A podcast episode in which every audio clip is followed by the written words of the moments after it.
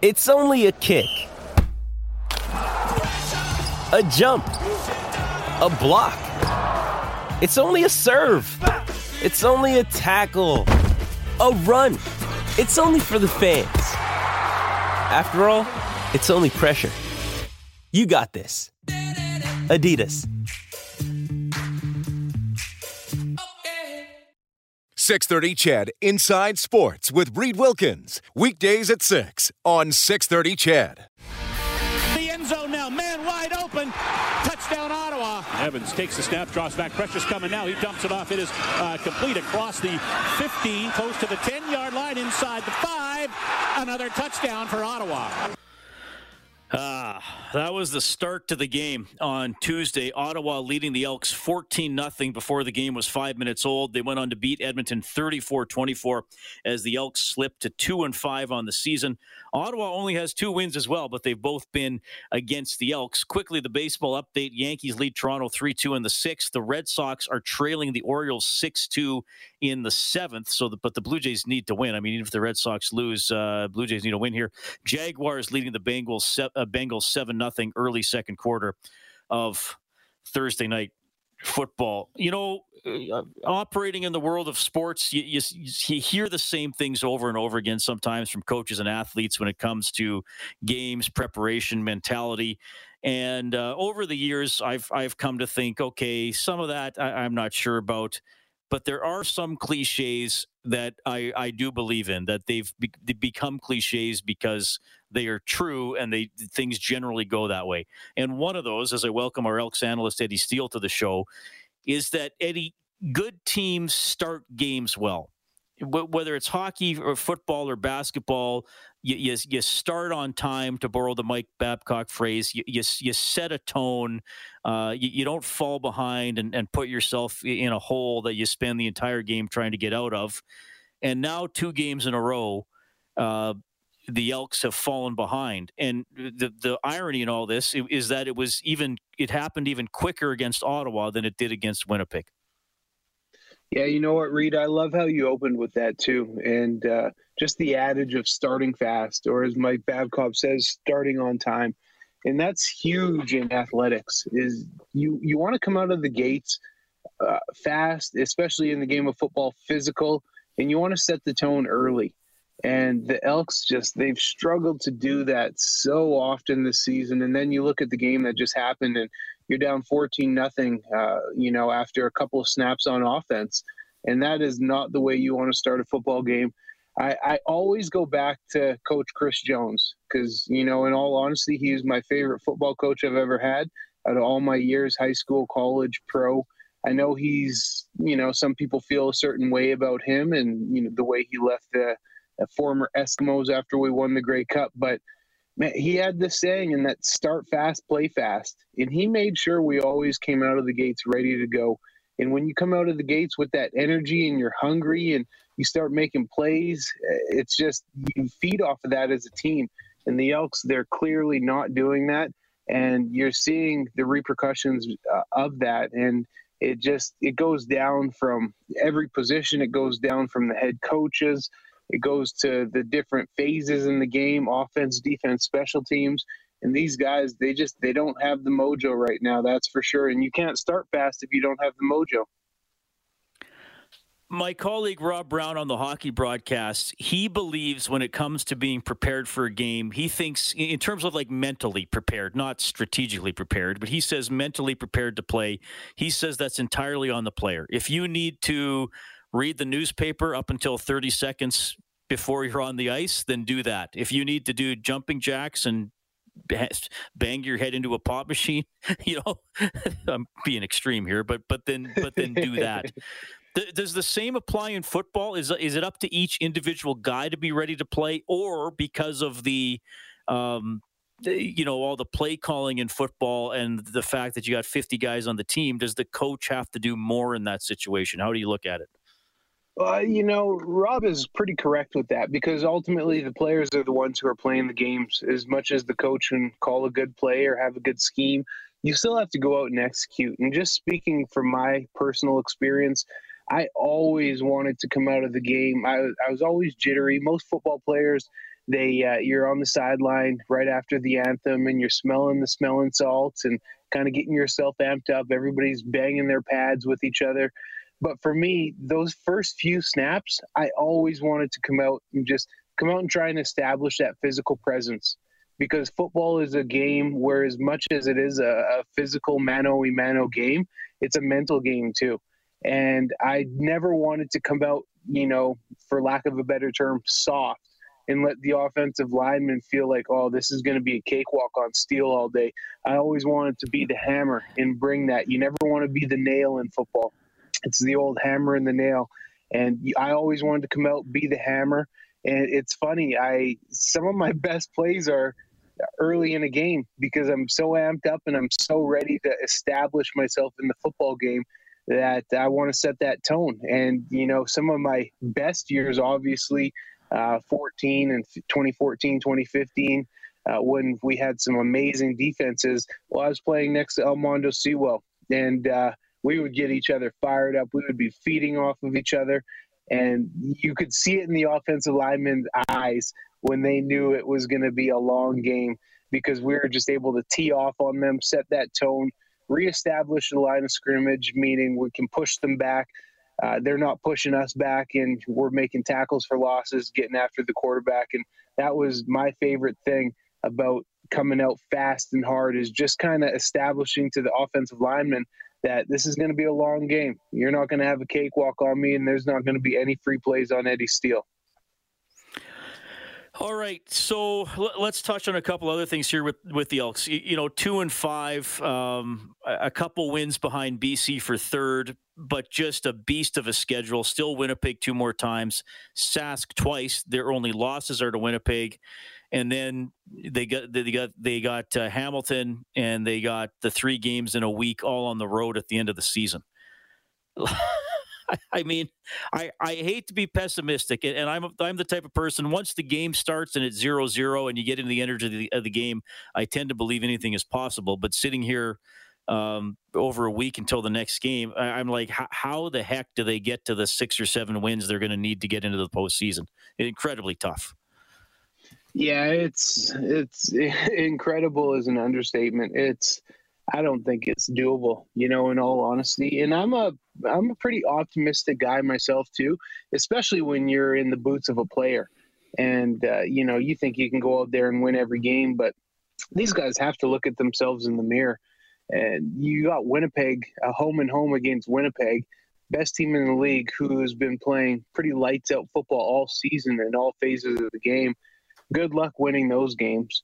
Uh, just especially, I don't know what the situation with Trevor Harris is. Maybe he'll come back, but even if he does come back, he's going to have missed a couple of games. That timing isn't going to be there. And if he doesn't play, well, Winnipeg is licking their chops looking at a rookie quarterback.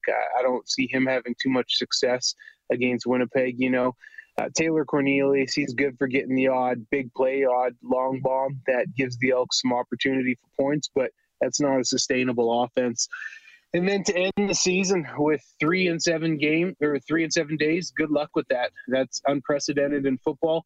Uh, and if the Elks don't win any games up until that point, or even if they win one or two, um, have fun playing three games in seven days. At that point, the guys I believe are just going to be wanting to collect the check and get out of here for the year.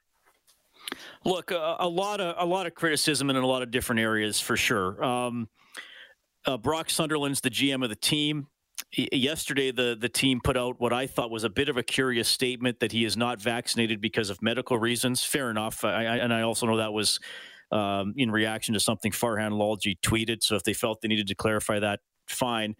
Um, vaccinated or unvaccinated, I, I think we have to you know look at the teams he's put together over the last four years. And it is interesting to me, Eddie, the number of ex double E players taking shots at Sunderland on social media. Now, you, you always have to take that with a grain of salt because sometimes players who have been cut or traded might be a little bitter and are looking for things to lash out at. But it seems to be popping up week after week. And I'm going to tell you this Brock, you know, and I guess Elizondo's involved as well, but Kenny Stafford was let go. He looked pretty good for Ottawa. Shawn Lemon was let go. I think, is he leading the league in stats for Calgary? I don't know Calgary's not having yep. a great year. Um, but there's a couple guys who are still like they're pretty good players, and they could have been on the Elks. Yeah, you know what? Uh, in you you mentioned that it's guys who might be feeling some resentment or some hostility towards, excuse me, towards Brock uh, because they cut him. But lots of the guys that I've encountered and spoken with, and you're seeing kind of spout off on social media, etc. They're guys who Brock never even had an affiliation with. I never had an affiliation with Brock. I, you know, I had a couple conversations at the end when I was contemplating retirement and, you know, wasn't a fan of how those conversations went, but I'm taking my ego out of this. Forget Eddie Steele and how my career unfolded. I was happily retired at that point. You know, in all honesty, Reed, I was trying to just chase a quick a quick signing bonus, you know, from the Elks and call it a day. But uh lots of guys aren't too happy with how he conducts business. And there's a certain standard in pro sports in which the way you carry yourself. And I've heard a ton of stories from former players, guys he's dealt with, where it just it's gone quite sour. And that's the general manager. And yeah, I understand you have a job as a general manager. I get the the business side of it. But at the same time, like you got it's your job to establish a culture and set the tone for the team for the coach to go out and coach these guys appropriately. And Brock hasn't done that. And, you know, one thing that I really, really don't like is how he handled uh, Dwayne Mandrusiak. Uh, the guy was going into his 50th year with the Elks. And I've played in a couple golf tournaments with him. I've golfed with him individually this year. And we've had co- conversations, one on ones, just about how the whole thing unfolded. And it's it's ugly. You know, it's not pretty. And is that how you treat the longest serving member of the organization? Someone who's beloved in the community and who's kidding who? He's an equipment manager. It's not like he's out there playing football games and winning or losing you games. You know, that's that's a, a key piece to the franchise, but he's not a player. So why do you gotta, you know, unceremonious, unceremoniously uh, dismiss him the way you did? And uh, there's just been other instances that I continue to hear, and the timing of this whole statement from the team of him being unvaccinated. Why now? Why, mm-hmm. like, what's the point of it coming out now? Like, there, there's got to be an agenda there. And it just left me scratching my head because you're coming off a, a bad loss, a few bad losses, and everybody's calling for Brock's head at this point, based off what I see. And now you come out with this statement on top of how the whole COVID situation with the team it just makes no sense. And yeah, I don't know if you're trying to cover someone's butt or trying to make Brock look a, a certain way in a certain light, but in my opinion, it just looks even worse as an organization. Eddie, before I let you go, um, you played on the uh, the Double E team that went four and fourteen, and this year's team, you know, very likely could have a record in that neighborhood. Though I know it's a shorter season. I look back on 2013, though. I mean, you guys had some wild finishes and wild attempted comebacks, and, and I sort of felt like there was optimism. You know, Michael was was becoming a starting quarterback, uh, and then you know the 14 and 15 teams were were quite good. Um, mm-hmm. I, guess what I'm getting at is, is is I worry that I don't feel that same sense of that this year's team is bad, but on the cusp of becoming good? Does like does that make sense? And did you feel that in 2013? Like, okay, we got a lousy record, but we're on the way up here. Yeah, you you know you actually you're very correct with that, Reed. Uh, in 14 or sorry in 13, I yeah, it's a long ways back for me and a lot of football plays to remember, but I believe we lost five games by three points or less that yeah. season. So it's not like we're getting blown out by bottom feeders. You know, we are in games. Kavis obviously caught a lot of flack, uh, but he was he was a heck of a coach. You know what I mean? And you talk about a guy who can motivate and get a team ready to play. Kavis Reed was the guy to do it. He had a certain it factor in terms of you know hyping guys up and getting you ready to play. So whenever you're losing five games in a season uh, within three points or less, that just goes to show you you're in ball games. Where the Elks this year they're not even in ball games. You know what I mean? They had one really good showing where they took it to Calgary on Labor Day. Yeah, they won in BC, and uh, that was a pretty good showing. Trevor played well, but other than that, I mean, that that's kind of that game in BC. That's what we're expecting of Trevor. and uh, he hasn't lived up to it. The team hasn't lived up to it. And I always tell people it starts from the top down, way above the coaching staff. And again, I'm not looking to point fingers at anyone, but the reality is, you know, Brock's the one steering the ship. And uh, where he turns them, where he turns the rudder, the ship goes. And you know, he he does have to be accountable. You put this roster together, and you know you've conducted yourself in a certain way, so you got to be accountable to it. Eddie, I always appreciate your perspective. Uh, you know, hopefully, uh, hopefully there are some brighter days ahead here, but a tough one for the Elks the other night. Hang in there, buddy. We'll talk to you soon. Okay. Yeah, we'll talk soon, Reed. Eddie Steele. Hey, it's Kaley Cuoco for Priceline. Ready to go to your happy place for a happy price? Well, why didn't you say so? Just download the Priceline app right now and save up to 60% on hotels. So, whether it's Cousin Kevin's Kazoo concert in Kansas City, go Kevin, or Becky's Bachelorette Bash in Bermuda, you never have to miss a trip ever again. So, download the Priceline app today. Your savings are waiting. Go to your happy place for a happy price. Go to your happy price, Priceline telling you what he thinks about the Edmonton Elks. It's Inside Sports on CHED. Hi, I'm Connor McDavid from your Edmonton Oilers, and you're listening to Inside Sports with Reed Wilkins on 630 CHED. Well, thank you, number 97. Will you play tomorrow in Everett, Washington against the Seattle Kraken morning skate at 10? So we will have the information at that point. Really good to have Eddie Steele on the uh, show. Some pretty blunt analysis with what he thinks ails the uh, Edmonton Elks, who don't play again until next Friday. Oilers and Kraken tomorrow, 6 o'clock face-off show. Another day is here, and you're ready for it. What to wear? Check. Breakfast, lunch, and dinner? Check. Planning for what's next and how to save for it? That's where Bank of America can help. For your financial to-dos, Bank of America has experts ready to help get you closer to your goals. Get started at one of our local financial centers or 24-7 in our mobile banking app.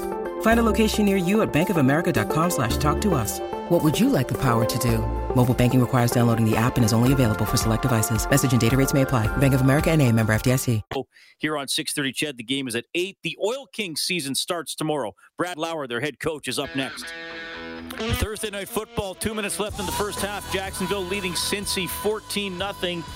Baseball, Yankees lead the Blue Jays 5 2 in the seventh. Orioles up 6 2 on the Red Sox. Oilers tomorrow, our coverage starts at 6 as they are in Everett to play the Seattle Kraken. And the Edmonton Oil Kings start the regular season tomorrow, 7 o'clock, Rogers Place against Red Deer. Oil Kings head coach Brad Lauer is on the CertainTeed hotline, CertainTeed professional grade building materials. Brad, welcome back to the show. How are you doing? I'm doing fine, Reed. Thanks. Okay. Opener tomorrow, and I understand you got some interesting roster news this afternoon. What's going on?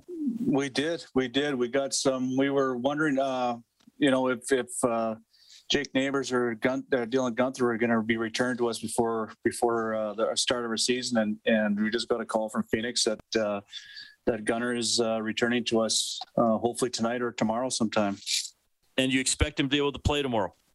Well, we'll see. Uh, you know, I've, I mean, as much as I want to put him in the lineup, um, I'm going to monitor and see how his travel goes, and just making sure he's he's rested and it's the right thing to do. So um, if he gets in here tonight and gets a good rest and and uh, feels good, he'll play tomorrow. If it's going to be a long day for him, he'll probably probably miss the first game, but he'll be ready to go the second game. Okay. Well, that's exciting. Uh, yes, yes, a, it is. it's very exciting, and, and an exciting season for for the Oil Kings overall because again, the expectations are really high, mm-hmm. and yeah. uh, you know, I, I, know that can uh, not always be great, perhaps, because uh, one or two losses can send media guys like me with their hair on fire and all that kind of stuff. But but I still I still think as a coach, you'd, you'd sooner have high expectations and have the guys deal with that as opposed to the the other end of the spectrum. Yeah, no, I mean, obviously, you know, it's a credit to our to our kids here the last couple of years. Some of them we've uh, had for three years, but um, you know, when we first got here, we weren't really recognized, or we were recognized, but not for the right reasons. Um, you know, a credit to our kids; they've really bought into to our systems and what we want to do here, and and and you know, when when they have a group of kids that that want to do it and work and um, you know we've we've been able to win some hockey games and, and create a little bit of a buzz for ourselves and uh, you know, it's it's good. I mean, that that's that's that's that's what you want. That's what you want as a coach. Um, you know, and the expectations are great, but at the end of the day, those expectations are because of what we've done in the past. So now we have to go do something now. And uh, you know, one thing with our with our group, it's they don't look too far down the road. They've always been been the you know the game that's right in front of us focus. So uh, that'll be our main our main thing uh, moving forward a lot of a lot of these guys on this team have been together the last two or three years. They, they know each other and they know you. Mm-hmm. that continuity affect the way you ran training camp at all? Uh, you know, I don't. I don't think it did. I think you know one thing. What what I what we tried to do, Luke and I and our staff is is be a little bit uh, creative and different. What I mean by that is just change things up a little bit. Um, you know, we always do a do a review after every season, kind of see what what we liked and what we didn't like, and what we thought worked and didn't work. And you know, we, there's always you're always looking to improve and do something different. And you know, we changed a few things this year to keep things a little bit fresh for the guys. You're right. There's some guys have been here for three years, and you know, you want to make sure it's still fresh for them every day coming to the rink. And it's not just uh, you know, I don't want some, you know just going through the motions. So we changed up a few things in camp, and you know, I you know I like to keep it fresh for the guys, and hopefully keep them uh, focused every day they come here. Yeah, well, and back to traveling, back to playing a full schedule. Certainly, yeah. uh, we hope so. Uh, the grind is back, right? And and you got to embrace it. I mean, I think there's obviously still a lot of things going on in the world outside of hockey, but yeah, it's it's got to feel a little better to see okay a full schedule. There's going to be playoffs, all that kind of stuff. Yeah, I mean, I, I mean, it, it, it's you know, that's that's a credit to our, our league. Our league mandated the vaccination, and whether you agree with it or don't agree with it, um, you know, they they they brought it on. We had uh, everybody's bought it. Everybody accepted it. Um, if they wanted to play hockey, And we're all vaccinated, so we're we're doing our part to be safe as as uh, organizations in our league, and you know that's allowing us to play uh, this year, obviously, there's still we're still being very cautious in what we want to do and how we want to do things. I mean, um, I don't know what right now. We have our first road trip coming up. We're doing a lot of things just in our hotel, as far as eating and stuff like that. Usually, we'd be out in restaurants and uh, having team dinners um, in restaurants when we go into other towns. But right now, we're just we're we're trying to be be smart and and and be careful where we take our players and, and what we expose them to on a day-to-day thing when we're traveling but um, you know we are going to be traveling we are going to be staying overnight in hotels and you know it's kind of it feels normal but there's still like you say there's still you still got to be cautious in what you're doing we're still wearing our masks you know we're moving around and doing stuff so um, you know we'll be cautious what we're doing but it, it's going to be nice to to get back and playing and and you know traveling and, and having some fun with with the guys and uh, I mean, you mentioned Guenther off the top. So, of all the players who were in NHL camps, and what were you up around seven or eight guys? Uh, we uh, well, we had we had ten guys. If ten guys. Okay. We had ten wow. guys at NHL camps. Yeah, yeah. So only Jake Neighbours has not been returned. He's still with the Blues. Yeah, Jake is still still with the Blues, and and you know by, by everything we've heard from, he's done an extremely he's played extremely well for them. Um, he's for the most part, I think he's been playing with uh, Schenn um, on his line for most of the game. So, you know, credit to Jake. He's really worked hard this this summer, and you know, uh, everything we hear, he's he's he's done a really good job at you know trying to make the team. And you know, I hope you know, selfishly, I want him here, but you know, when I look at what he's doing, I, would like to see him play in the NHL too. But um, right now, he's the only guy that hasn't been returned to us. When players come back from an NHL camp, do you ever notice a change in them? Do they carry themselves differently, or you know, the eye opener about the level? And not that your guys aren't committed and professional, but yeah, you know, the NHL is a total different story, right? The, the certain... for, sure, for sure, Reed. I think the the biggest thing, and I think kids learn this as they come in. Like everyone, even even from junior, you know, when I, I you know, you you you train if you're a first year junior, let's say you're 16, you're training for your first WHL camp um, you're training hard in the summer. Well, you think you're training hard and you probably are training hard, but then all of a sudden you come to a Western Hockey League training camp and you go, oh, geez, they really work out. They really train hard. You get you you know you you get a little eye opener watching watching the veteran guys in our league train and, and go through an everyday practice and a workout. And then it's no different when they turn when they get an opportunity to go to a pro camp Um, you know, they think they're working. They are working hard. Don't get me wrong. They are training hard, doing their thing in the summer and, and that. But when you do go to a pro camp and you do see the the the high skilled end players and the, the guys have been in the league for a long time in NHL, and you watch them day to day what they do to get ready. It it really opens our, our you know the kids' eyes to see how what it takes to play uh, a pro at the pro level, and they learn they learn an awful lot going to these camps, um, and they bring it back to us and you know they talk about in our room how so and so trained and how what they do and how hard it is and you know it only helps our group it trickles down into the group and you know they put the time in the gym and they keep working hard and it just everybody just feeds off that well said. Well, Brad, it's always great having you on the show. Of course, we'll be talking to you and the guys throughout the season. All the best this weekend, man. Thanks, Reed. Really appreciate it.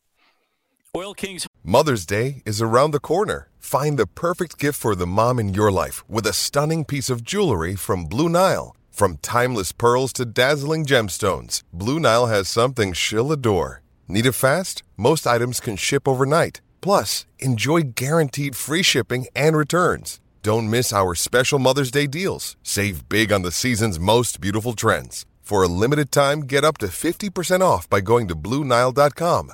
That's Bluenile.com. Home to Red Deer tomorrow at 7 and then in Red Deer Saturday at 7. It's Inside Sports on 630 CHED. Still 5 2, the Yankees leading the Blue Jays in the top of the eighth. It is the National Day for Truth and Reconciliation. For her perspective on that, we welcome to Inside Sports the goalkeeper for the University of Alberta Pandas soccer team, Ashley Turner. Hi, Ashley. How are you doing? I'm good. How are you? I'm doing very well. It's a pleasure to have you on the show. Thanks for for coming on to share your story a bit and let us know about some of the things that are happening uh, in your life and uh, and coming up in the Panda soccer game on Saturday. Let's just get the nuts and bolts uh, of you as an athlete. Uh, you you are a goalkeeper in your fifth year at the U of A. When did uh, like are you a lifelong soccer player, lifelong goalkeeper? What was the journey here?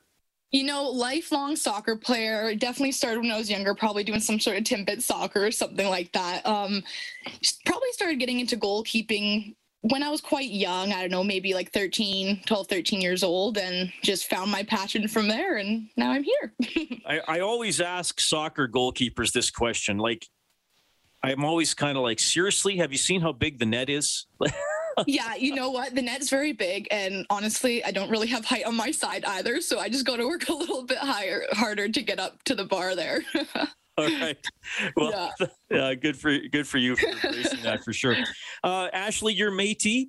Uh, yes. You grew up in Edmonton, and you know today is uh, obviously Truth and Reconciliation Day. Yeah. Tell us a little bit about um, you know what what it's been like for you, sort of. Um, doing what you're going to do this weekend and sort of I, guess maybe it's a bit of a personal journey for you learning a lot about yourself and and and yeah. the history for indigenous and métis people in the country yeah well like this whole journey i kind of start from you know in my youth where like my whole story is about how I grew up in a white settler family. Uh, we didn't have any indigenous practices, and honestly, I didn't even find out that I have indigenous. I'm Métis until probably in my late high school years until university. Um, I think part of me knew growing up, but I was my family never encouraged me to be part of it. A lot of that has to do with the racism, discrimination environment that too many uh, Indigenous youth have to go through. Um, and so I don't fault anyone in my family for that. It's just how they were raised and they wanted to protect me. However, as I got into university and started exploring that, I just realized that there's actually this community in the university that wants you to embrace it and wants you to fight against this. And so I started to dig a little bit more into my heritage and finding that I am Métis and just, you know, instead of dwelling on, you know, why why didn't I pursue it growing up. Instead of dwelling on that, I really want to focus on the future and like how can I take steps to recon- uh, reconnection. And what's what have you what have you learned? Has anything really surprised you, hurt you, enlightened you as you've sort of embraced yeah, You know, I think the main thing I learned is that it's a process and it's honestly it's not simple enough to just say hey i'm métis and all of a sudden you're métis you really have to take these active steps towards it. And it's probably for me going to be a lifelong process. It's never going to be easy. I, I know I just want to approach with humility and respect um, and just make these steps towards it. And, you know, digging into this history of mine, I've, you know, it's become, it can become a sensitive topic, just even learning about things such as like, for example, um, a couple years ago, my mom and I had a very like long conversation, deep conversation where she opened up to me and told me that her first cousin, so my second cousin, which is the same age as my mom, uh, was actually a victim, um, one of the missing and murdered Indigenous women and girls from the Highway of Tears. So just growing up in this white household and you know learning about this highway of tears and just thinking it's something distant that you learn about maybe in your textbook and all of a sudden having a direct blood one generation away was like whoa like i have this part of me that is a white settler and this part of me that also has this heritage. And i'm like you know like why can't i bring the two together and why can't i start pursuing this side of me? So it's definitely been a sensitive journey. And but at the same time i look at it as in like it's been very empowering uh, to find the side of me and to start pursuing it and doing whatever i can to make these steps towards recon- reconnection yeah, good for you. Ashley Turner joining us from the Pandas soccer team. And you have a match coming up on Sunday, and, and, you've, and you've organized some stuff for that as well. Tell us about some of the things that are going to be going on. Yeah, so on October 2nd is our our next home game on Saturday. We play Mount Royal University. Um, you know, although the National Day for Truth and Reconciliation is today, you know, of course, we don't have games on Thursdays. So we were like, well, we're kind of making sort of a tribute game on Saturday towards it. And, you know, we kind of like bounced off around ideas and what we could do. And I think the main thing we wanted to focus on um, it was I'm trying to bring in some of the work I've been doing through my my uh, university athletics board. And so one of our main goals here is we're trying to fundraise some money for the ISCA Kids Sport Fund, and the ISCA is the Indigenous Sport Council Alberta. Um, and so the ISCA and Kids Sport passed up together to create this fund that will help Indigenous youth get into sport, um, which obviously is like for me, one being Indigenous, but also just for my whole team, a super um, good cause that's near and dear to our hearts because I'm sure all of my fellow pandas can attest to the importance of like organized sport in our youth and growing up and how it shaped us into the people to like who we are today and you know the vast majority of girls in my team were very privileged and lucky enough and i'm lucky enough to be able to have those experiences into sport, but that's not the reality for a lot of these marginalized and indigenous youth. So this fund is just something that's absolutely amazing that I feel very passionate about. And so we're wanting to raise a thousand dollars for it because every a benchmark is about every two hundred fifty dollars will get one Indigenous youth into sport. Well, that's awesome. But plug that again. How people can help if they want. Give the give the coordinates. Yeah. So uh, stay tuned. Go visit our Panda Soccer Instagram account. Well, I think that would be the easiest way to find some links. Okay. Um, we are i mean one thing at the game if you do want to come support our game we are doing a raffle there we've uh, gotten a donor from western varieties which is basically like an indigenous wholesaler for indigenous goods and gifts um, they are donating some stuff so hoping to raise some money for there um, we're also doing a mock shootout where people can buy their spot into a penalty shootout for the end of the game um, and raise some money with that. But then, yeah, otherwise, probably the link to find um, to purchase some raffle tickets and donate in that way would be probably the best option. Well, Ashley, thanks for sharing your story. Uh, obviously, you know you're uh, you're really committed here. You're really well spoken and really passionate about it. So thank you for that, and all the best on the field as well. Thanks for hopping on Inside Sports. Yeah, thank you so much for this opportunity. That is Ashley Turner, Panda's soccer goalkeeper. As she was telling you, she is Métis, and she gives her perspective on uh, National Day for Truth and Reconciliation and some of the initiatives she's been taking in her life. And we have Chief Willie Littlechild on the show between 6:30 and 7. He was an incredible interview as we reflect on the National Day for Truth and Reconciliation.